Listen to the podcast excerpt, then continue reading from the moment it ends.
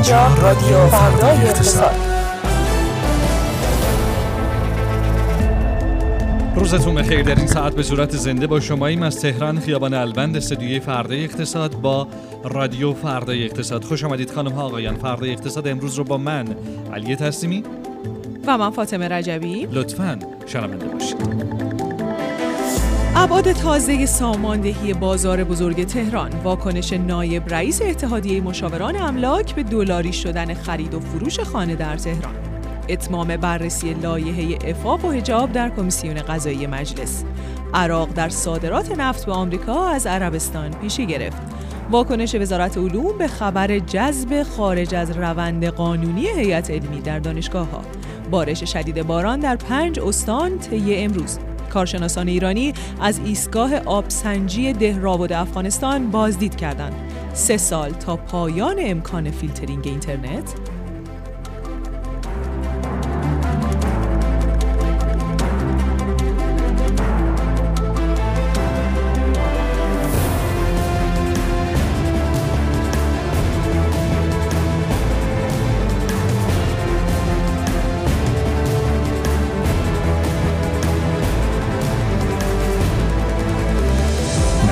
زربان اقتصاد شنیده نیست.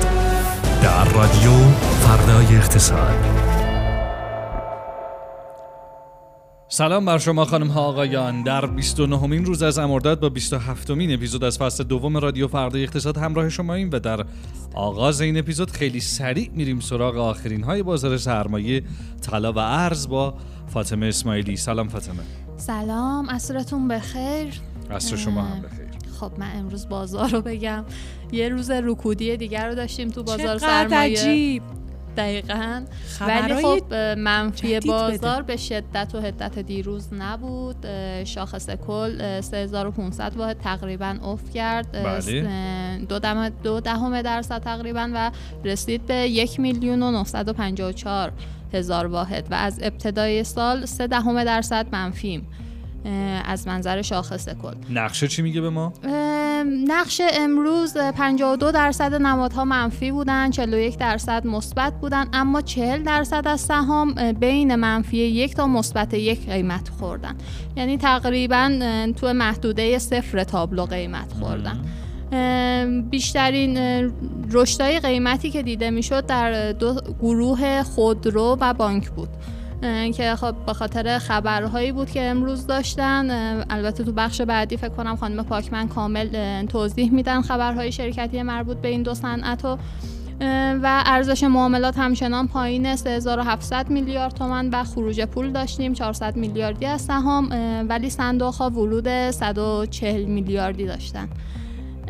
ما تقریبا تو این ماه واکنش مثبت به گزارش ها رو از دست دادیم گزارش های عمل کردی اما گفته میشه احتمالا شهریور ماهی باشه که بتونه یه مقدار بورس رو تکون بده.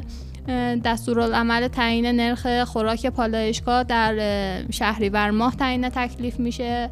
احتمالا که البته مشخص نیست چه دستورالعملی باشه قبلیه ادامه پیدا کنه یا یه دستورالعمل جدید روبرو باشیم که خب واکنش بازارم به اون می‌تونه متفاوت باشه. احتمالا در گروه بانکی افزایش سرمایه هایی رو داشته باشیم در میان بانک ها و همینطور تخصیص ارز برای واردات هم در حال تحول. باید ببینیم در شهریور ماه چه تغییراتی ایجاد میشه و چه تأثیری می‌ذاره روی بازار و سهام و صنایع مختلف. من یه مرور کوتاه هم بر بقیه بازارها داشته باشم. حتما. تقریبا در بازار دلار و طلا و سکم روند کم نوسانی رو داشتیم. دلار بین 48 و 700 تا 48 و 800 نوسان کرد. سکه امامی 27 میلیون و 600 نیم سکه 14 میلیون و 650 رب سکه 9 میلیون و 700 سکه گرمی 5 میلیون و 900 و طلای 18 ایارم 2 میلیون و 285 هزار تومن بسیار علی متشکرم فاطمه اسماعیلی. مثل هر روز علی باهات خداحافظ ممنون از شما خدا ممنون از فاطمه اسماعیلی. عصر خوبی داشته باش. چقدر امروز عصر خوب رو برای هم آرزو کردی؟ چرا نکنی؟ دیگه شما یه لباس هم پوشیدین. مثل فرش گل و مرغ و زیباست. ممنونم. خواهش می‌کنم. واقعا انگار رفتن تو دیتیل یه فرش. شفقی اینا رو داری. میگی که واقعا داری از لباس من تعریف می‌کنی. یا اینکه داری. بیننده شنونده هام رو ترغیب می‌کنی که آه. بیان و برنامه یوتیوب من تو رو می‌شناسم. علی تصمیمی تو واقعا هر اتفاقی برات بیفته از من تعریف نمی‌کنی. خب چه خبر خانم رجبی؟ سلامتی خبر که زیاده. بله. آقای صادقی عضو شورای میشه سرخطاتون از آخر شروع کنین از انتها؟ چرا؟ اون خبره خیلی جالب بود. اینترنت و اینا. آره. ماجرا اینه که مؤسسه CCS پیش بینی کرده که تا سال 2027 بازار تلفن‌های همراه دارای قابلیت پیام رسانی ماهواره‌ای نزدیک به 18 میلیارد دلار درآمد داشته باشند و به بیش. از 4 و 8 میلیارد نفر در سرتاسر جهان خدمات ارائه بکنن. تو ایرانم. دیگه هیچ گوشی قرار نیاد داخل کشور. ببین نکتهش همینه. خیلی این خبر رو تحلیل کردن. خیلی ها گفتن که خب آیا ایرانی ها تو اون 4 و 8 میلیارد نفر هستن یا نیستن؟ ما یادمون نمیره که وقتی قابلیت تماس تصویری اومد چه اتفاقی افتاد؟ خاطرمون هست که چه اتفاقی برای رایتل افتاد. خیلی ها در واقع موضع گیری کردن گفتن حرومه یا اصلا دولت تصمیم گرفت گفتش که ما نمی‌تونیم جلوگیری بکنیم از حاشیه هایی که تماس تصویری می‌تونه داشته باشه. ولی الان اصلا دیگه شوخی و مسخره به نظر می‌رسه که کسی بخواد جلوی این که ما بتونیم تماس تصویری بگیریم و به هر نحوی بگیره. بنابراین در واقع به نظر می‌رسه شاید در طول عده همیشه زمان مسخره بازی رو دوست داره آره ولی می‌خوام بگم شاید با پوشش بیشتر تکنولوژی یعنی خیلی در واقع همین گزارش رو بر این اساس گذاشتن که شاید با پوشش تکنولوژی خیلی چیزها تغییر بکنه بله. و اون تغییر در واقع زندگی ما و خیلی از افراد دیگر رو هم در آیفون بر بگیره. 14 هم زده بودن. بله. ولی رد می‌کنن کارش نه نه رد نمی‌کنن این که می‌تونه تماس ماهواره بگیره. ولی چند تا نکته رو لحاظ می‌کنن میگن اولا که ارتباطی بین این موضوع و رجیستر نشدنش در داخل کشور ما وجود نداره و کسایی که میگن نباید رجیستر بشه به خاطر قیمتشه.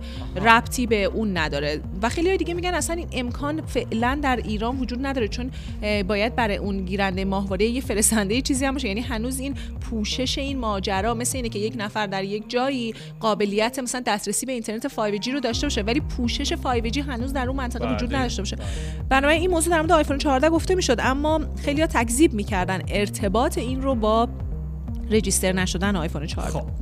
خبر دیگه این که چون از آخر به اول بله. می‌خوایم بریم نماینده ویژه رئیس جمهور در امور افغانستان آقای کاظمی قومی اعلام کرده که طالبان به ایران اجازه داده که از ایستگاه آبسنجی دهراود افغانستان بازدید بکنه جایی هست که در واقع میزان عبور آب رو اندازه می‌گیره و از این طریق حجم آب ورودی رو می‌تونه تشخیص بده و حقابه ایران از این طریق مشخص بشه و حالا اینطور که گویا تازه ترین اندازه گیری ها نشون میدن مسئله خشکسالی وجود داره و خب حقابه ایران کم میشه. اما خب همون حقابه کم باید تعلق بگیره. همین آقای کاظمی قومی این رو یک قدم مثبتی دونسته. اگه خاطرت باشه دیروز پریروز بود اعلام کردیم که طالبان گفته مشکل رو با ایران حل کردیم و قضیه حل و فصل شده. گویا ماجرا همین بوده. حالا به نظر می‌رسه که در ادامه باید ببینیم چه اتفاقی. خود آقای کاظمی قومی هم گفته امیدواریم که بشه آمارها به صورت منظم به دستمون برسه و ما بتونیم به خوبی و با دقت بالای میزان حقابه هیرمند رو مشخص بکنیم و از طرف افغانستانی بگیریم. خبر دیگه این که سخنگوی وزارت علوم یه سری خبرهایی رو درباره جذب تعداد زیادی ببین وقتی میگیم تعداد زیادی داریم روی 1500 نفر مثلا صحبت می‌کنیم اعضای هیئت علمی به صورت مخفیانه و خارج از قاعده رو تکذیب کرده و گفته کماکان تنها فرایند قانونی جذب اعضای هیئت علمی تو دانشگاه ها مصوبه شورای عالی انقلاب فرهنگی و در واقع آزمون و مصاحبه اونجور چیزاست باشه. این برمیگرده به یک نامه ای که منتشر شد که گویا از م، که می‌گفت از سمت رئیس جمهور هست اه، که نشون میده درخواست استخدام نزدیک به 1500 استاد به اون در کسوت هیئت علمی داده شده ولی خب الان تکذیب میشه و نمیگن که حالا اون نامه جعلیه یا اینکه نه قرار نیست اون دستور اجرا بشه یا چون کاش پاش وایسن. من سوال هاست که دیگه اساتیدی رو به هر حال در جامعه دانشگاهی می‌شناسیم چه تو جامعه پزشکی چه تو, تو جامعه دانشگاهی. و همه تایید می‌کنن که این رویه های غیر قانونی و رانتی وجود داره ببینید این که رویه غیر قانونی و رانتی وجود داشته باشه به صورت که این آره همین اگر به صورت سیستماتیک تخ... نی- آره تخلف آره. باشه متفاوته با اینکه ما ببینیم بله. یک اتفاق سیستماتیک بله، افتاده که البته الان تکذیب. شده حالا حالا این که خیلی علنی بود یعنی نامه دادن دیگه یعنی البته همونطور که من باز تاکید می‌کنم سخنگوی وزارت علوم تکذیب تکذیب کردن بله. ما هم تکذیب شما رو بر دیده می‌گذاریم کار دیگه هم نمیشه بر اساس اعلام اداره اطلاعات انرژی آمریکا عراق با میانگین صادرات روزانه 304 هزار بشکه نفت به آمریکا. برای اولین بار از عربستان سعودی تو صادرات نفت به این کشور جلو زده. اینطور که این اداره گفته ریاض هفته پیش 285 هزار بشکه به آمریکا صادرات نفت داشته. نکته جالبیه اون بخشی بیشتر مربوط به عراقش. یه خبر دیگه که خب طبیعتا خیلی دیده شد و خیلی روش صحبت شد این بود که رئیس کمیسیون قضایی مجلس گفتش که رسیدگی به لایحه عفاف و حجاب تو کمیسیون قضایی تموم شده منتظر قرار گرفتن این لایحه تو دستور کار سهن هستیم. البته ممکنه برای خیلی پیش سوال پیش بیاد که مگه این لایحه 85 نشد؟ قرار نشد که در کمیسیون تصویب بشه. چرا صحبت از سهن میشه؟ در واقع اون چه که در واقع قراره در سهن به رأی گذاشته بشه اینه که چقدر چه مدت اجرا بشه؟ پنج سال اجرا بشه دو سال اجرا بشه سه سال اجرا بشه؟ اینه. اصل ماجرا در کمیسیون قضایی مجلس تصویب شده. بعدم ایشون گفتن که مشکل خاصی هم نداشتیم. خدا شکر خیلی آسون و راحت تصویب شد. به همین مناسبت یه جالب اشاره بکنم که تو فضای مجازی خیلی از کاربرا در واکنش به اینکه ایشون گفته بودن خیلی هم ساده بود و خیلی راحت. مشکلی نداشت. اصلا انقدر می‌گفتن لایحه حجاب سخت نبود. ما تصویب کردیم. خیلی اومدن و گفتن که در واقع به بخشی از کتاب توسعه به مسابقه توانمندسازی حکومت اشاره کردن و توضیح دادن که چطور راحت ترین کار توی یه حکومت نوشتن اسناده نوشتن در واقع آینامه است نوشتن دستورالعمله. موضوع اون پیچیدگی و عواقب اجراشه. اینکه آیا اصلا اون قابلیت اجرا داره اگر قابلیت اجرا داره اون چه, اتفاقاتی بعد از اجراش خواهد افتاد. تو همین زمینه باید اضافه بکنم که آقای نوروزی نماینده دیگری از مجلس گفتن که دیگه خیالتون راحت گشت ارشاد به شیوه سابق نخواهیم داشت.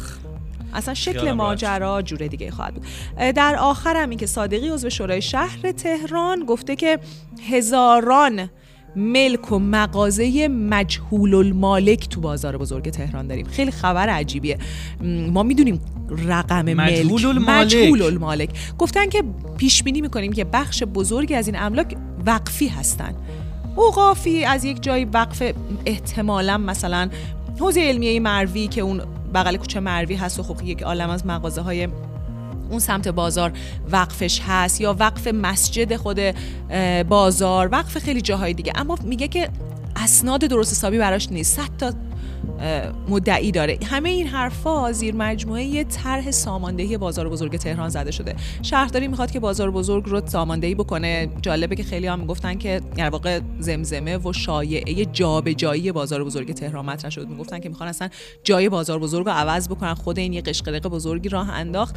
ولی بعد شهرداری اومد اعلام کرد که بابا اصلا ما نمی‌خوایم دست بزنیم به این. آقا جای بازار بزرگ مگه فقط می‌خوایم سازمان ساماندهی بکنیم نوسازی بکنیم. یعنی بگی اصل جای تهران رو عوض کن اصل ماجرا هم آقای چی؟ تسلیمی به ناایمن بودن بازار بزرگ خیلی. خوب ناایمنه از آره، جابجا نمی‌کنن. تک- بگیرین تاکیدم کردن که جابجا نمی‌کنن اما بله. با مزه بود این که خبر جابجایی سازه هاشو مقاوم سازی بکنین کارای اینجوری میشه کرد مثل همه جای دنیا تازه دیگران به بافت یاد اون جوکی افتادم که اصلا. به یکی میگن می‌خوایم پایتخت رو عوض کنیم گفته بود تهران رو کجا می‌خواید ببرید؟ ولی حالا اینو که امیدوارم که با مزه بوده باشه. ولی خبر مهمیه این که ما بازار بزرگ تهران به شدت ناایمنه. یکی از بمب های ساعتیه که چه به لحاظ آتش سوزی چه به لحاظ وقوع هر اتفاق دیگه می‌تونه واقعا فاجعه انسانی حالا من یه. چیزی به شما بگم بازار تهران که مشخصه. یعنی میرین که اصلا در و دیوار داره میریزه. جاهایی از این شهر بله. هست که خیلی هم لوکس خیلی هم ساختمان های بلند مرتبه جذابی هست و همون بله. حالت دقیقا تو فهرستی که چندین بار منتشر شده از اماکن و ساختمون های نایمن در تهران اسم چند تا برج درست حسابی و چند تا مال خیلی نوساز تو بله. الهیه و نیاوران بله. و اینا هم دیده میشه بله. چشممون به مهندسین ناظر و شهرداری های محترم مناطق روشن چشم امیدمون به شماست عزیزان دل خیلی سریع بریم سراغ خبرهای شرکتی با هانا پاکمند. ببینیم چه خبر بوده در بین خبرهایی که از شرکت ها بلکم از بین خبرهای هانا معلوممون بشه چرا بورس اینطوری. سلام وقت همگی بخیر. وقت شما هم بخیر. خب خیلی سریع خبرها رو مرور کنیم. مهمترین خبری که امروز داشتیم اقدام جدید دولت برای واگذاری سهام ایران خودرو و سایپا بود که حالا سازمان خصوصی سازی داوطلب شده و می‌خواد سهم خودش تو این شرکت ها رو به فروش برسونه که حالا خصوصی سازی توی سایپا سهم 18 درصدی داره و توی ایران خودرو حدود 50 درصد سهم داره. انقدر نفروختن که سازمان خصوصی سازی گفت اصلا خودم سهممو میفروشم. سهم همون دولت دیگه بالاخره. دارن این سیاست این سازمان که این بود که همه وسایق دولتی سهام بورسی رو آزاد کنن عملی می‌کنن خب شرکت ایران خودرو سایپا سهامشون وسیقه بانکه و تا زمانی که این وسیقه از بانک آزاد نشه نمی‌تونن سهام این شرکت رو بفروشن. امروز اعلام شد که حالا دو تا شرکت بورسی اعلام کردن که می‌خوان جایگزین فعلا مشخص نشده چه شرکتایی ولی دو تا شرکت اعلام کردن که می‌خوان جایگزین این شرکت ها بشن تا از این دو تا شرکت از وسیقه دولت در. که حالا دو تا خبر مهم دیگه هم در همین زمینه داشتیم که بانک ت... گفته ها حاکی از اینه که بانک تجارت فروشنده 3 درصد از سهام خودش توی شرکت ایران خودرو بوده که میگن زیر مجموعه بهمن و کوروس همین سهم رو خریداری کردن. بانک صادرات هم امروز بلیک 36 دهم درصدی سهام ایران خودرو رو فروخت که حالا سازمان بورس هم اعلام کرده که بانک صادرات می‌خواد اثرات این فروش و سود و زیان فروش بلوک ایران خودرو رو افشا کنه. خبر مهم بعدی هم به گفته سخنگوی سازمان بورس برمیگرده که مهلت صندوق های سرمایه گذاری در سهام به همون روال قبل بر- برگشته. اما ماجرا چیه؟ ما اوایل هفته اول اردیبهشت حالا زمانی که بورس هم یه رشد خوبی رو طی کرده بود سازمان بورس ابلاغیه ای رو منتشر کرد که حد نصاب سرمایه گذاری صندوق درآمد ثابت از 15 درصد به 10 درصد کاهش پیدا کرده. که خب این خبر منفی برای بازار بود. سیگنال فروش سهام رو ما در بازار داشتیم که خب حالا خودتون مرور هم کردیم دیگه که بازار چه وضعیتی داشته. بله. امروز ابلاغیه جدیدی منتشر شد که صندوق های سرمایه گذاری درآمد ثابت می‌تونن تا پایان سال همون سهم 15 درصدی سرمایه گذاری در سهام رو داشته باشن که به نظر می‌رسه سیگنال خوبی سیگنال رشد برای بازار باشه و شاید بازار به تعادل برسه. بسیار. یه مرور کوتاهی هم به خبرهای دیگه داشته باشیم. امروز اعلام شد که دولت قیمتگذاری محصولات اساسی رو بر اساس قیمت ارز مرکز مبادله ای می‌خواد دیگه در نظر بگیره که حالا تا پیش از این بر اساس ارز 28500 تومانی بوده. خبر بعدی برخی مواد اولیه پتروشیمی سهمیه بندی شدن تا از التهاب بازار جلوگیری بشه. البته خب محصولاتی که فاقد الزام اه، فاقد این الزام بودن که توی سامانه بهیاب ثبت بشن. و اما یه سری از شرکت هم از عملکرد خودشون خبر دادن امروز که حالا پرسپولیس پرسر و صداتر بود که در دوازده ماهه منتهی به خرداد 1402 143 میلیارد تومن زیان محقق کرده. این یکی از زیانای پرسپولیس. بله. جالبه. ممنونم از. هانا پاکمند. هی. هر بار داره خبرهای شرکتمون به نظر خود من حالا به عنوان یه شنونده جالبتر و جذابتر میشه ممنونم ازت روز هانا. خوبی. باش. باید خداحافظی می‌کنیم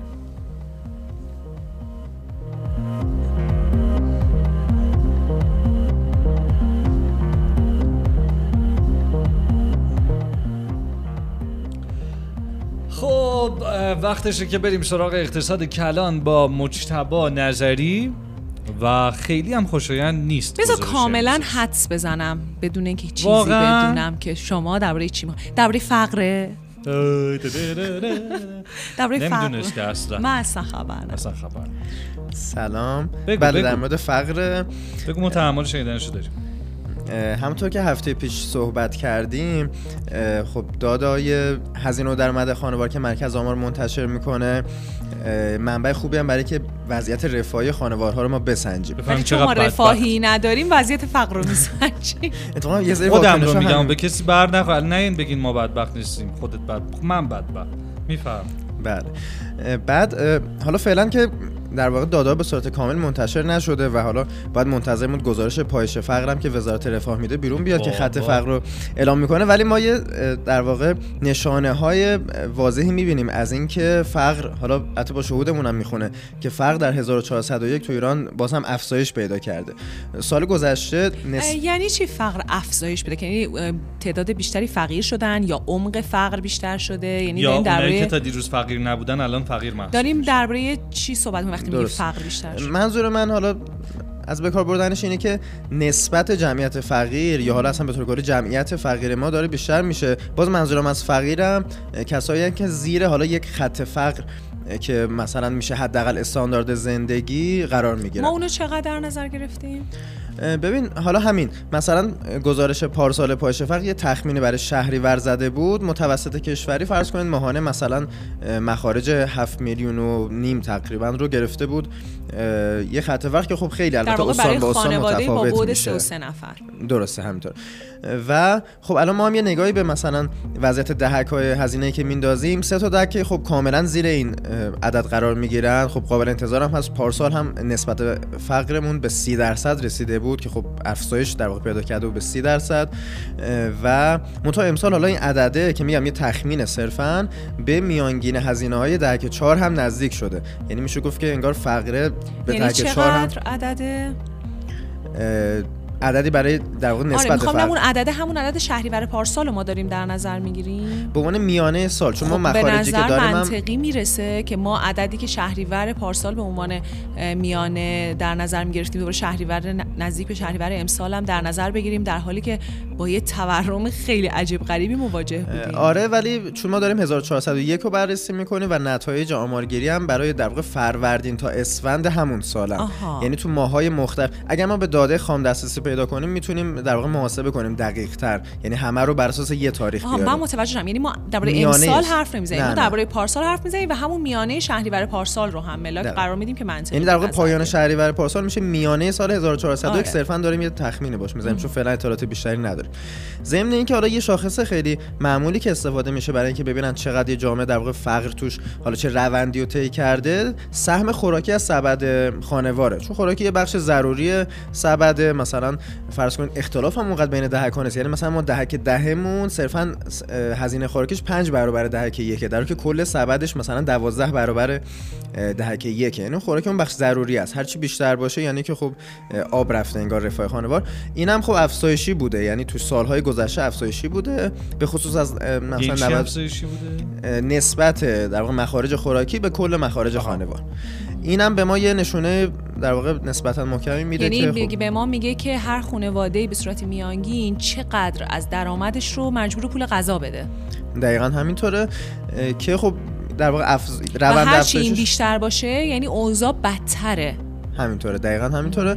و بین کشوری هم که مقایسه می‌کنن یه همبستگی خوبی داره همیشه. هرچی این سهم بیشتر باشه اون کشور خب فقیرتره و خب تو ایران ما هم کارنامه‌مون نشون داد که این نسبت بیشتر شده در سال 1401 آره آره. یعنی سه چهار سال آخر کلا این روند همینجور افزایش پیدا کرده. قابل انتظار هم هست یعنی ما چون 1401 خب مخارج یعنی در واقع قیمت های خوراکی هم افزایش قابل توجهی داشت. میشه گفت که اون تامین حداقل ها برای خانوارها سختتر شده و خب نسبت بیشتر از جمعیت ایران انگار که زیر خط فقر قرار گرفت. متشکرم. تموم شد؟ بله. واقعا ناراحت کنم. ولی. جالبه که میزانی میزان پولی که دهک بالاترین دهک میده برای خوراکی فقط پنج برابر دهک پایینه. من مثلا توقع داشتم پولدارا این بستنی طلا اینا که میگن چیه بس قضیه بابا یه بستنی طلایی یکی تو برج میلاد داد یکی خورد تموم بابا شد. میگن استیک می‌خورن مثلا خیلی گرون تو سه میلیون چهار میلیون. دیگه اون ضروری نیست که اون سبد خور رفتی چرا رفت مشتبه؟ رفتی اون که؟ سب... وسط کار رفت. اون سبدی که گفت سبد خوراکی ها خوراک نه یا دیگه دیگه نمی‌خوام. اون سبد خوراکی های ضروریه یعنی بستنی چیزایی که طلا و استیک دو. سه نه جای اونا کارده. توش. هست اینا رو با حالا من اینا رو. واقعا از مشتبه می‌خوام که اگه خودش فردا اومد یکی دیگه از شاخص کارت. اینو به ما بگه که بستنی طلا و استیک دو سه میلیونی و اینا چی میشه تکلیفش خب بهزاد بهمن نژاد رو داریم ترند های فضای مجازی رو می‌ذاریم برای بعد از اکونومیست بریم سراغ بهزاد و ببینیم چه داره برامون از اکونومیست امروز. سلام. خوشحالم امروزم باهاتونم. حالا موضوعم می‌خوره به همین زای طلا و اینا که گفت خونه های لاکچری و بحث رونق ملکی تو دوبه و ریاضه که این دوتا شهر در واقع از امارات و عربستان هر دوتاشون در شاید که بقیه شهرهای دنیا اکثرا به خاطر این سیاست انقبازی که تو دنیا برای مقابله با تورم شکل گرفت مسکن در حال کاهش بود این مدت. اینا وضعشون خوب بوده و هر دو کشور رشد قیمت سالانهشون دو رقمی بوده و خب این خیلی چیز خاصیه توی فضای اقتصاد دنیا. حالا تو ایران شاید بر ما خیلی مثلا ده درصد دو درصد آره ولی خب مقاله اساسا با همین خونه های خیلی لاکچری دوبه شروع میشه که مثلا دو برابر شده یا؟ نه. نرخ رشدش دو رقمی بوده. مثلا 12 درصد مثلا توی عربستان یک ساله رشد قیمت بود تو ریاض. و از همین خونه های خیلی لاکچری مقاله شروع می‌کنه که میگه یه امارت هایی در واقع در دوبه داره معامله میشه که مثلا جکوزی طلا نمی‌دونم فلان و این مدلی. و خب یه سری آمارای جالب میده. این گزارش خیلی مفصل نیست بیشتر من برای اینکه آدم یه حس وصفل عشق نصفل میگه سرمایه گذاری در مستقلات در واقع در حوزه مسکن تو دوبه سهم حدودا 8 درصدی از جی دی پیش داره که خب به نسبت سهم قابل توجهی. خب آدم حسی هم یه چیزی داره که مسکن توی یعنی به ساخت و ساز توی دوبه خیلی زیاده. و سال گذشته 122 هزار فروش تو این شهر ثبت شده که 45 درصد نسبت به 2021 بیشتر شده. اما نکتهش اینه که ارزش این معاملات یعنی تعدادی 45 درصد ارزشش 78 درصد رشد کرده که این نشون میده عمدتا خونه های لاکچری مورد معامله قرار گرفتن که در واقع میگه سال 2022 یعنی پارسال 219 خونه با ارزش بیش از 10 میلیون دلار معامله شده که اگه بخوایم ریالیش کنیم میشه 500 میلیارد تومن. یعنی درسته ما بالاخره یه حس خونه 500 میلیارد تومنی برامون شاید عجیب غریب باشه و امسال هم تو همین 6 ماه اول سال 176 مورد خونه بالای 10 میلیون دلار معامله شده که خب بخش عمدهش همین پولدارایی که حالا از آسیا میان. یه بخش خیلی زیادی می‌دونیم که بعد از جنگ اوکراین این اولیگارشای روسی هن که اونجا در واقع کار می‌کنن و ورود پیدا کردن. اما رونق تو ریاض قصهش فرق می‌کنه. یعنی ریاض مسکنش به خاطر این در واقع ورود ثروتمندان نیست به خاطر چشمانداز بیسیه یا در واقع اون ویژن بیسی محمد بن سلمانه که عملا یه جورایی داره چی میگن؟ مرکزیت رو میده به ریاض و خیلی از شرکت های چند ملیتی رو ازشون خواسته که دفاترشون رو بیارن توی ریاض. خیلی ها برای شغل الان دارن میان توی ریاض و خب افزایش تقاضا یعنی افزایش قیمت و خب آماری هم که میده تقریبا اینو تایید می‌کنه که خونه های ویلایی 12 درصد اما آپارتمان ها 22 درصد رشد پیدا کردن اینو جالبه که حالا مقایسه می‌کنه میگه که فقط این ریاضه مثلا تو جده این اعداد 12 میشه دو درصد و 22 فقط 7 درصد میشه تو جده. و خود این خب نشون میده که به هر حال میگه البته املاکی ها و خیلی ها معتقدن که رونق تو ریاض در واقع ادامه دار نیست. همین الان هم وامای جدید میگه 35 درصد کاهش پیدا کرده و اما راجب دوبی میگه خیلی از این مقاماتش میگن نه این پولای جدید میاد و ثروتمندا میان و و میگه دولتش هم خیلی خوشحال. خزانه دوبه خیلی خوشحاله بخاطر اینکه 4 درصد مالیات بر معامله می‌گیره که خب عدد قابل توجهیه. ولی میگه که برخلاف اون تصوراتی که حالا بعضیا دارن که مثلا مسکن لوکوموتیو اقتصاد و اقتصاد و رشد میده تو دبی حداقل اینجوری نیست به خاطر اینکه خیلی از این خونه ها خونه های لاکچری اصلا ساکنینش تو دبی نیستن. خیلی از مواقع سال بنابراین رشد اقتصادی نخواهد داشت. خیلی. گفتی ده میلیون دلار؟ 500 500 500 500 میلیارد. حتی نمیشه با قنچه. کردن لبم. آره جمعش جمع نمیشه 500 میلیارد. صفراش خیلیه. بله. بفرما. کاش. مجتبای نظری هم از بهزاد بهمن نژاد یاد بگیر بله. یه حرفای خوب بزنه از رشد و توسعه و رونق بگیر حتی اگر اینجا نباشه. ممنونم از ممنونم بهزاد. بهمن نژاد. باید خداحافظی می‌کنیم. خب. من خیلی سریع بریم و بیایم نمی‌دونم. نه نه نه. هستیم کجا بریم؟ بفرم پس من میگم. ترند های آره. خیلی کوتاهه ترندام.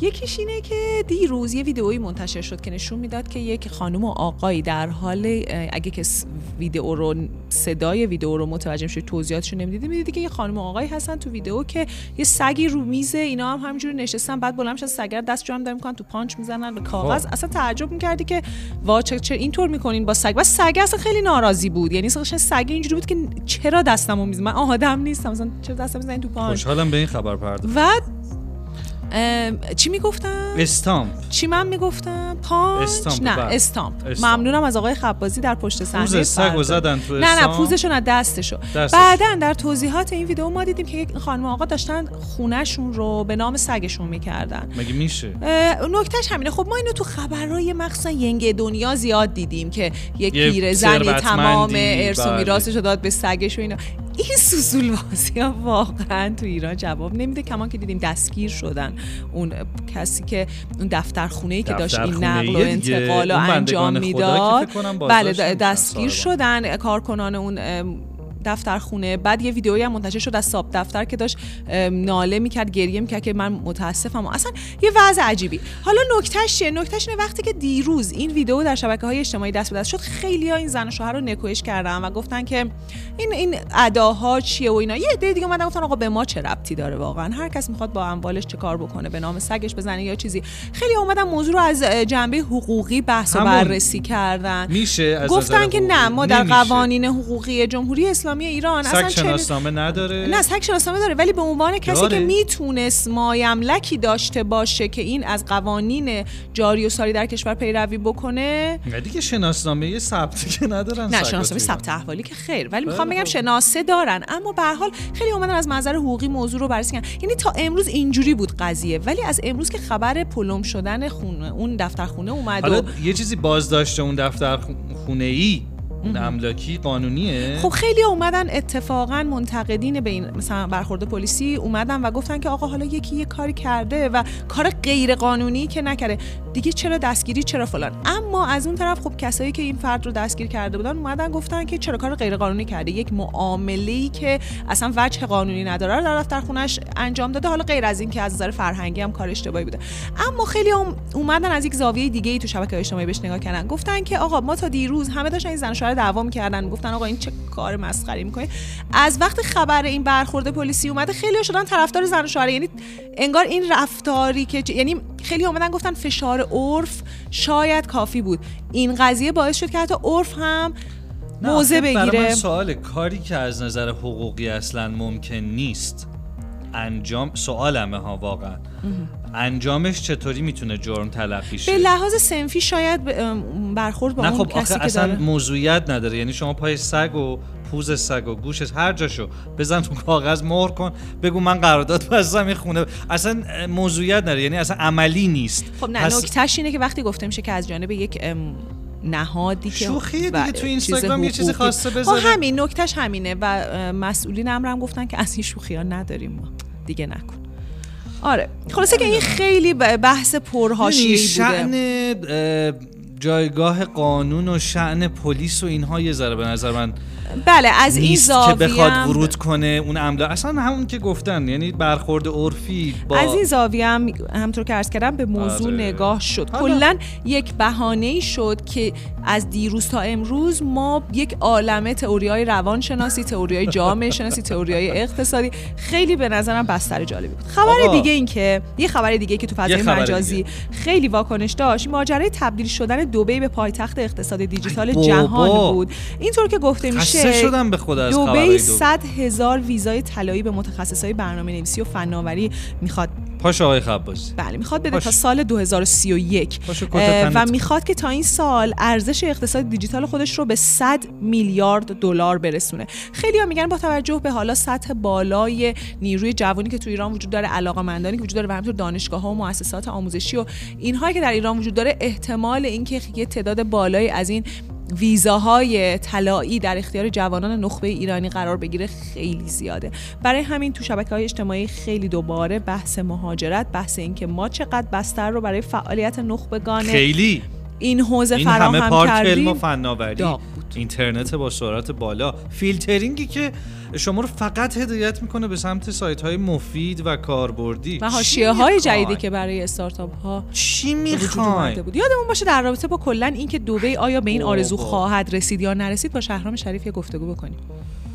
دیگه والا دارن در راستای آرزوهاشون هم هزینه می‌کنن هم کار می‌کنن. دیگه هر کسی دور ماند از اصل خیش. روی. این بخش ادبیات نه ولی حالا اینی که مسخره بازی من میگم اینا رو نه این کامنت حالا. من چیزی میگم شما تو حین رادیو یه ضرب المثل دیگه هم اشتباه کردید که دیگه بعد برنامه بهش بود؟ بپردازیم بیشتر از این هرس تو راه که آقای بودین؟ خبازی رو. بله.